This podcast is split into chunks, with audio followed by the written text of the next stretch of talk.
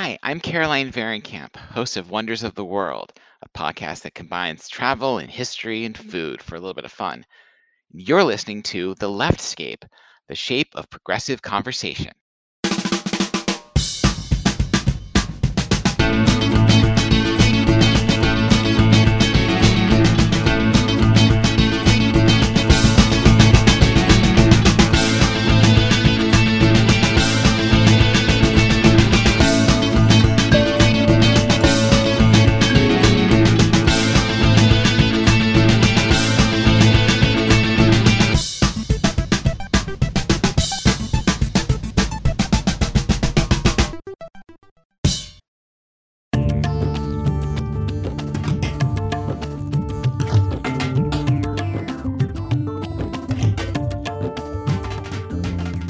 Well, I'm really happy to be here with Caroline Vahrenkamp. Caroline has been fighting stage four thymoma since 2015, but she's more than her cancer diagnosis. In her free time, Caroline likes to cook and to travel with her kids and creates a travel and history podcast, The Wonders of the World, in her spare time. While undertaking her cancer journey, she navigated and accepted her identity as a transgender woman. So Caroline is currently living in suburban Indianapolis, and I'm really excited to hear about her story. So hi. Hi, it's great to be here. Yeah, this is this is really really good. I mean, you are on a very unique and complex journey. It sounds like, and in your bio, you began with talking about cancer, and that's um, I don't know. I, I, is that where you'd like to start? Would you like to? it's well, it's fun because oh, it's it's fun it's not fun, but it has been such a huge part of my life in recent years and has in a way freed me to make choices that I might not otherwise have made. So there's this weird liberating aspect to being sick that uh, we don't often think of. And they tell me that I am maybe the only American to have experienced cancer care as a cis man and then as a trans woman, which is I I sort of just thought, oh, everyone does this, but no, they, they don't. Wow. I have developed and grown more as a person since my diagnosis than in the 30 plus years I had before that. That's really um, well, it's really powerful. Would you like to talk about how you were diagnosed? Sort of how did that come about? Yeah, it was really strange. I um I felt fine, um, but one day it was in February 2015. I was having a one-on-one conversation with one of my employees. I was the head of marketing for a credit union in Indianapolis, and uh, in the middle of this conversation, suddenly I started slurring my speech. And I had no idea what was going on. I thought, well, I had eaten a very underripe banana. Maybe that was it. It was not it. And um, it was a really just, it was a strange moment. So then I, it went away. Weird.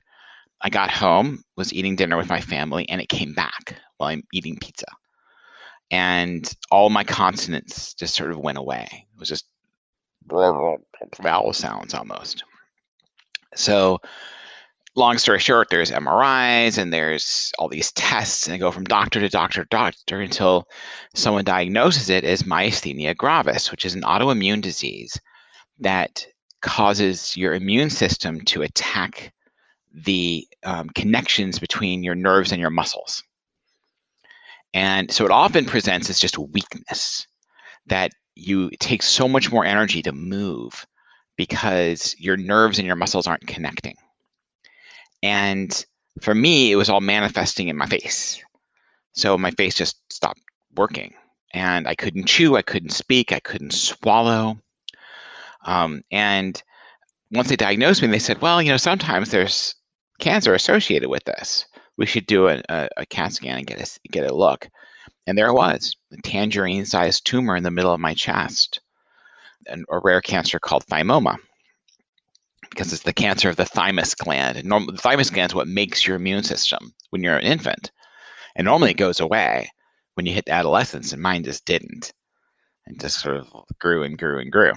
So um, eventually, I had to have surgery and radiation, four different chemos, more surgery, and um, it they couldn't get it all. It's still now it's spread to the lining of my lung. It's currently under control from the chemo that I'm on now, but it's um it was terrifying, you know, to be hit with this kind of double whammy of a diagnosis.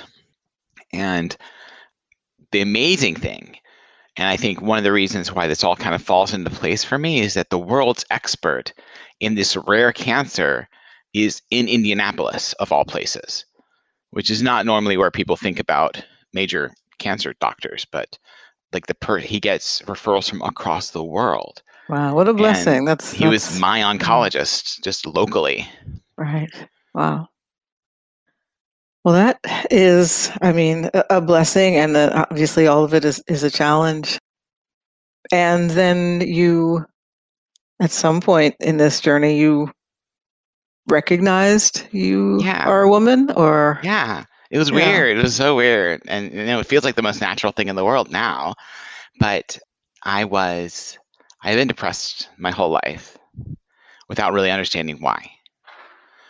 Um, and I didn't even really know I was depressed. I just assumed that my understanding of happiness was the same as everybody else's understanding of happiness. Hmm. Um, and so I just I had been in a fog, but I assumed that was normal. Kind of like living in England. You just assume everyone has rain all the time, a light drizzle, and sour about life. This is normal. That's that's funny. you know.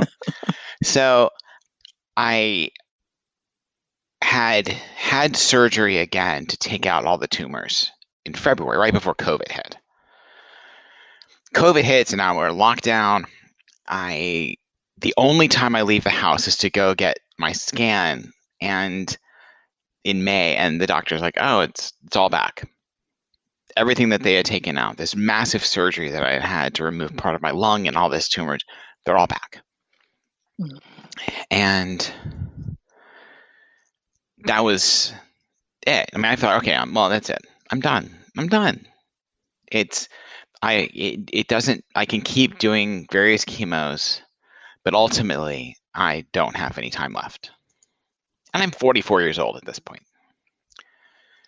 And I don't know, again the whole unless you want me to the ridiculous story of, of how it worked. Um, uh, how I'm it open happened. for It's a ridiculous story. It is it is fun if you're time for if you're okay with ridiculous. My kids got me hooked on a Harry Potter mobile game of all things. I mean, honestly, you know, me and J.K. Rowling not on the we're on the outs a little bit, but they got me on this Yeah, I would Potter think so. mobile okay. game. Okay. And I've been playing. I got addicted to this thing. It was this little game where you're a character at Hogwarts. You're like a student, and you go year to year. And you take classes, and you play Quidditch, and you get rewards for doing it. And it's all gamification. And it's it's frankly dumb, but I'm a Pokemon Go player, so I'm, I'm yeah, good with it. get it. You Yeah. I do. So it's it's a story that you play as you go. And so my character, as you go, you get the opportunity to win outfits. And you can change everything about your character your name, your skin color, your hair, your clothes, everything, except you cannot change your house. So once a Slytherin, always a Slytherin. And you can't change your gender. And the reason that's interesting is by the time you get to like fifth year or so, you unlock facial hair and makeup. But they couldn't code it in a way to code facial hair just for boys and makeup just for girls. And so suddenly you had the opportunity to do the other way around. And I was putting my little boy Ravenclaw character into long hair and makeup and a kilt because that was the closest thing I could get in the male wardrobe a lot more often than I wasn't uh, doing the other thing. It was a lot. And I was like, "Mm, that's weird. But I didn't think anything of it because I thought, oh, it's just fun, just playing around. It's just it's fun to experiment. You know, have it's goofy. It's a video game. The Monday after the Fourth of July last year, the Reddit site, the sub the subreddit for this game has a thing called My Character Mondays, where you post a picture of your character, And I made this little picture of my little first year Ravenclaw guy with a little bowl cut. And then this fabulous sixth year with flowing hair and great makeup and, um, you know, this kind of f- lacy sort of, I guess, like 17th century French dress shirt kind of thing, but looked good. Mhm. And I posted it under a throwaway account and said, just figuring things out. And um, the first response I got back literally changed my life. It said, you should start the game from the beginning so you can be who you really are. And it broke my brain. Oh, that's amazing. And I don't know who did who it was. It was completely, you know, it's anonymous. It's just some random username. It could have been some 14 year old kid somewhere. I have no idea. But it blew up my brain. And I immediately had memories of books I read and dreams I had and um, and and and wishes and fantasies and things I had written and all of these things for 40 years that I had had that I had buried under this wall of denial because there was so much kind of internalized shame attached to it because in the 80s in Tennessee where I grew up you know there wasn't a word for it for wanting to be a different gender it just wasn't something that you could do it wasn't something you could wish mm-hmm. for we didn't have magic wands and I just buried. I couldn't tell a soul. I couldn't have done anything for years. I knew it, but I had to bury, bury, bury. And this thing suddenly broke. And then I, you know, checked immediately like, is this, can this happen? Is this real? And yeah, oh, it can happen. And yes, it's real. And um, I thought, if I'm going to die, I want to die being who I am. Because I'd rather be dying alone in hospice as a girl than dying with people around as a boy, if that makes sense. Like, if I'm going to die, I want to have at least some life the way I'm supposed to be living it. Mm. And the amazing thing is, since that decision, which was just over a year ago, like 13 months ago, I have lost weight. The chemo has been working spectacularly. My health has never been better. And the fog I was in is gone. So my panic attacks and my anxiety that had been an issue for years, decades, gone. My mental health has been is superlative. I mean, I'll have days where I'm feeling down, but it's just a day. It's like an hour. It's it's time. I'm crying, getting it out, and getting back in life. And I'm genuinely happy in a way that I didn't understand what that meant before. And so I think about it as yeah, I'm sick and I have cancer. But for the first time in, my, in, in years now, I'm actually thinking about planning for the future in a way that I couldn't do before. You know, I can say, well, you know what? It's working. It's going to be fine. I'm going to be fine. And if I'm going to be fine, then I can actually think about retirement someday. I can think about things I will do in the future. I can think about long term planning, which I hadn't been able to do. And it's been this immense blessing that I can't uh, even describe. I was so afraid once the realization hit. I was afraid, okay, well, if I do this and I make this decision, I'm going to lose everything. Is that still worth it? And again, I thought, yeah, it's worth it. It's And- worth uh, it if it can get me out of the fog, if it can get me through, it's worth it. And I've lost nothing. I was going to ask you what what what were people's you know responses around you, and So, it- it's very my- different than my- what you expected. It sounds. My then wife is now my ex-wife, but besides that, and and, and we we're, we're really good friends. That's what's amazing. So yes, she wasn't interested in being with a woman. Get that? Totally valid, right? Some people are straight; they can't help it. But we are better. I feel like we're better friends now and more communicative with each other than we were when we were married. I'm a better parent. My kids have supported me wholeheartedly um, and have been amazing. My son says he I'm so much better now because I'm less angry. Mm. I don't yell all the time. I'm not intimidating anymore. Which maybe I should be if it get, gets him to fold his laundry. But right. Work has been supportive. My friends have been supportive. I just last week took a trip to Atlanta and saw friends I haven't seen in 25 years that I went to college with, in high school with. Again, I haven't seen in decades. I could have at any point in the last 20 years done that trip and reconnected, but I didn't. I never felt like I was worth it. I never mm. felt like I was worth having people taking a little time out of their day to have coffee with me. If that makes sense. I think and, I do know what it is to feel not like some kind of incomplete or something and just yeah. not not reaching out or something like yeah, that. Yeah, exactly. You just feel like, well, eh, you know, you just don't have the energy. Yeah. In a lot of ways. And I'm also glad I know what it is to come back around and get back online and able to connect it's with people. So again, good. You know? It's so huge. It was just I my heart was so full. And is. And then it happened last weekend. Oh my goodness. Last weekend I happened to be in my hometown, Franklin, Tennessee. We were um, having well, it's a funeral, family funeral. He was 95 years old. And he was awesome and it was great. But that same day, they were there to bury my great uncle, is my hometown's first ever Pride Festival. And I've been back to Franklin. I may get back there once every couple of years, once a year maybe, not very often. And here I was in town at exactly the right day to do be at some place that I couldn't have imagined being possible 30 years ago. Mm. You know? And of course I was crying the whole time because I'm just a, a, basket case. But but there were kids, there were there were genderqueer kids hugging me in the field in the, of the park where we were having this festival.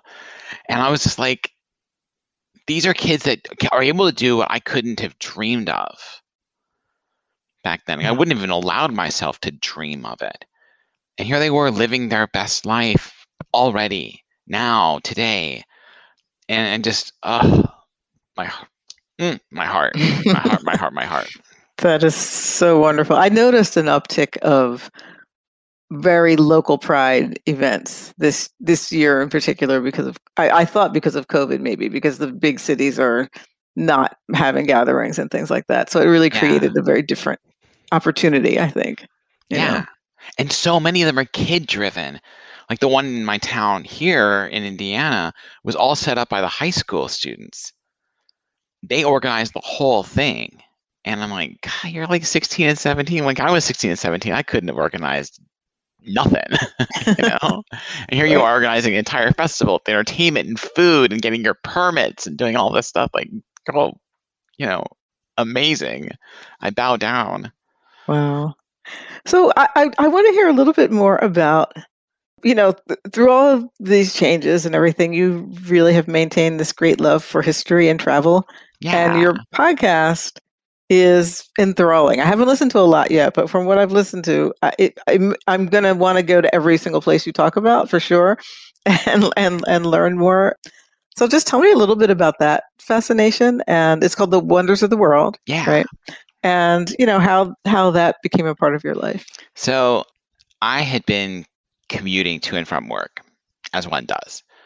And I got tired of listening to like talk radio, sports radio, or and even NPR. Eventually, you just get tired. And so I gave podcasts a shot, and as everyone else does, like I started like true crime and politics, and yeah. But eventually, somehow, I landed on history, and uh, they found a really humorous one. It was like history of the world or something like that. And I thought, oh, this is kind of fun. And then the person who did it stopped doing it right when ancient Rome started. So I'm like, well, I got to know what happens next So I found a history of Rome podcast. And I'm like, oh, this is really good. Like good storytelling. Like I love storytelling and people who can really capture you with their words and bring you in in that audio medium, right? And when I left my job because it was a hugely toxic work environment, when I left my job in downtown Indy and, and, and I was going to work from home, I was like, what am I going to do with this spare time on my hands? And I had been a DJ in college, and um, a couple of my friends at, work or former work colleagues were like, you know, you could do that. You know, you can you can tell stories. You should tell stories about all these cool places you've been, places you want to go. I thought, hmm, yeah, that could be interesting. And I don't know how I got the idea of combining, of taking, I guess I wanted something that was different than anything else out there. And I had not found anything that combines basically what I do. The gimmick of the, of the thing is I use the great places on earth, like from the pyramids to the Great Wall to um, the Eiffel Tower to even lesser known places like the stone carved churches of Lalibela, Ethiopia. Mm. And I use those places to tell the stories of the people who made them, the cultures that built them or lived there or experienced them, and what how what you can go if you go see them now what it's like to experience those places. The idea being telling the story of the earth's entire history through the, the lens of those great places. And um, in the process i always have a section at the end about food because i find that the best way to understand a culture is by exploring what they eat and i guess that's a very anthony bourdain idea but um, i've always loved to eat and which is why I'm a fat slob now. oh please! I love, I love doing it. I love love eating. Love You're eating. beautiful. It's all oh, good. Thank you. Food um, is good. Yeah, yes. The food. oh my god! Like I just made, um, like last night I made Uzbek plov, which is a rice pilaf dish. Um, normally with mutton, but I use chicken thighs because mutton kind of hard to get in Indiana, and um, it's you know like dried fruit and onions and carrots and you just let it simmer down into like this it just becomes this intensely spiced like almost molasses underneath the chicken and underneath the rice pilaf and it's just oh i've never it's so comfort food and i had no idea it's uzbek i mean not a lot of people in america eat uzbek food but it was just it it was such a window into this um, country which was the center of the Silk Road, right? So for centuries, travel between China and Europe and the Middle East has gone through Samarkand, Uzbekistan. And to eat this dish that had hints of Europe and hints of Persia and hints of China and hints of Russia all together was just like you could taste the Silk Road. And that was um, like the kind of thing you could imagine that if you've been on the road and you've been like traveling traveling via caravan, the idea of eating something as filling and as luxuriously silky as this turned out to be would be heavenly. And so that that's where I get how this all kind of comes together. Is trying to find the how that the the food and the and the people all sort of tie into our shared history. And the best part is finding these stories from these cultures that we don't ever talk about in American history or in American taught history, I should say, um, like Uzbekistan. Um, and the fun thing too about focusing on the wonders is you're focus on the people who build the wonders, and almost universally, they're not the conquerors. Mm-hmm. So, so many history podcasts are focused on this war and this battle and this kind of gun. And to me, I can't think of anything more boring than that um, I love the stories of the people. The the guy in Uzbekistan, he was the king, but he was an astronomer, and he built um, a university and an observatory to chart the stars. So his grandfather had conquered all this land, and Ulugh Beg had no desire whatsoever to conquer. He was terrible at it. He was an awful military ruler, and he ended up getting killed by his own son. But he was an astronomer, and he uh, counted. He had better. He built the largest sextant ever, which is the instrument we used before the telescope to measure the stars.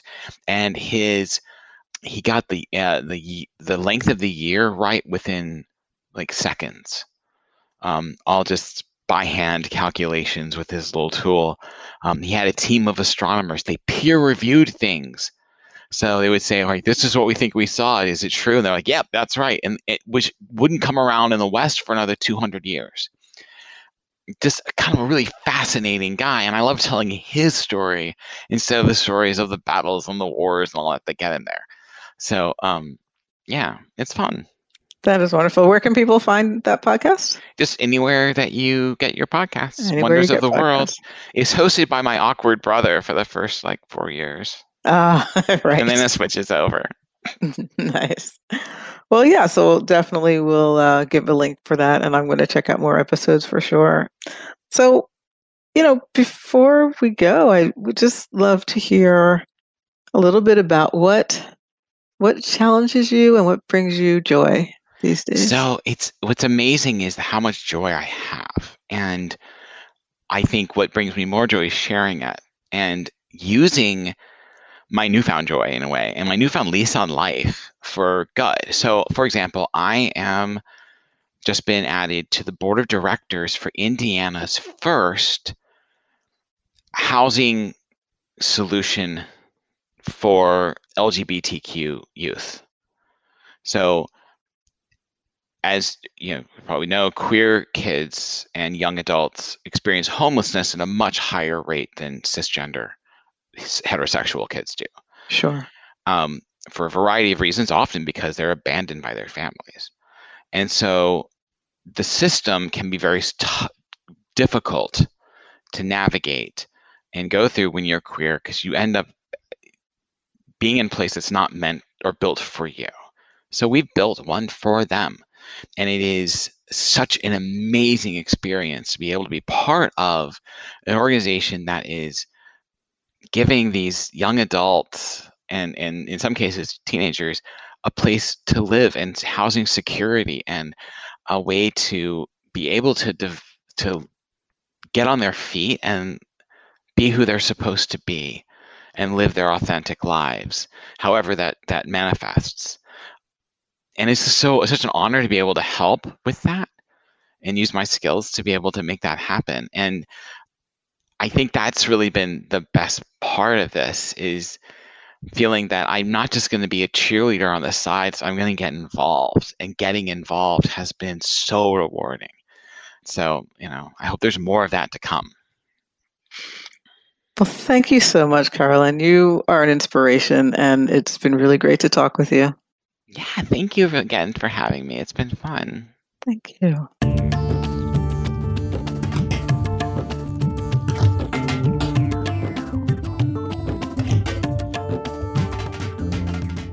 And uh, thanks for listening to the show. I'm Robin Renée, and you can find me on Facebook at Robin Renee Fan or Instagram at Robin Renee Music and on Twitter at Spirit Rock Sexy. And I'm Wendy Sheridan, and you can find me on Facebook and Instagram at Wendy Cards, on Twitter at Wendy Designs, and on Etsy at Wendy Cards with a Z. Wendy Cards. and remember, you can always reach out to us on social media at Leftscape. Send us your questions, and uh, we might have answers. So uh, thanks so much, and uh, we look forward to hearing from you.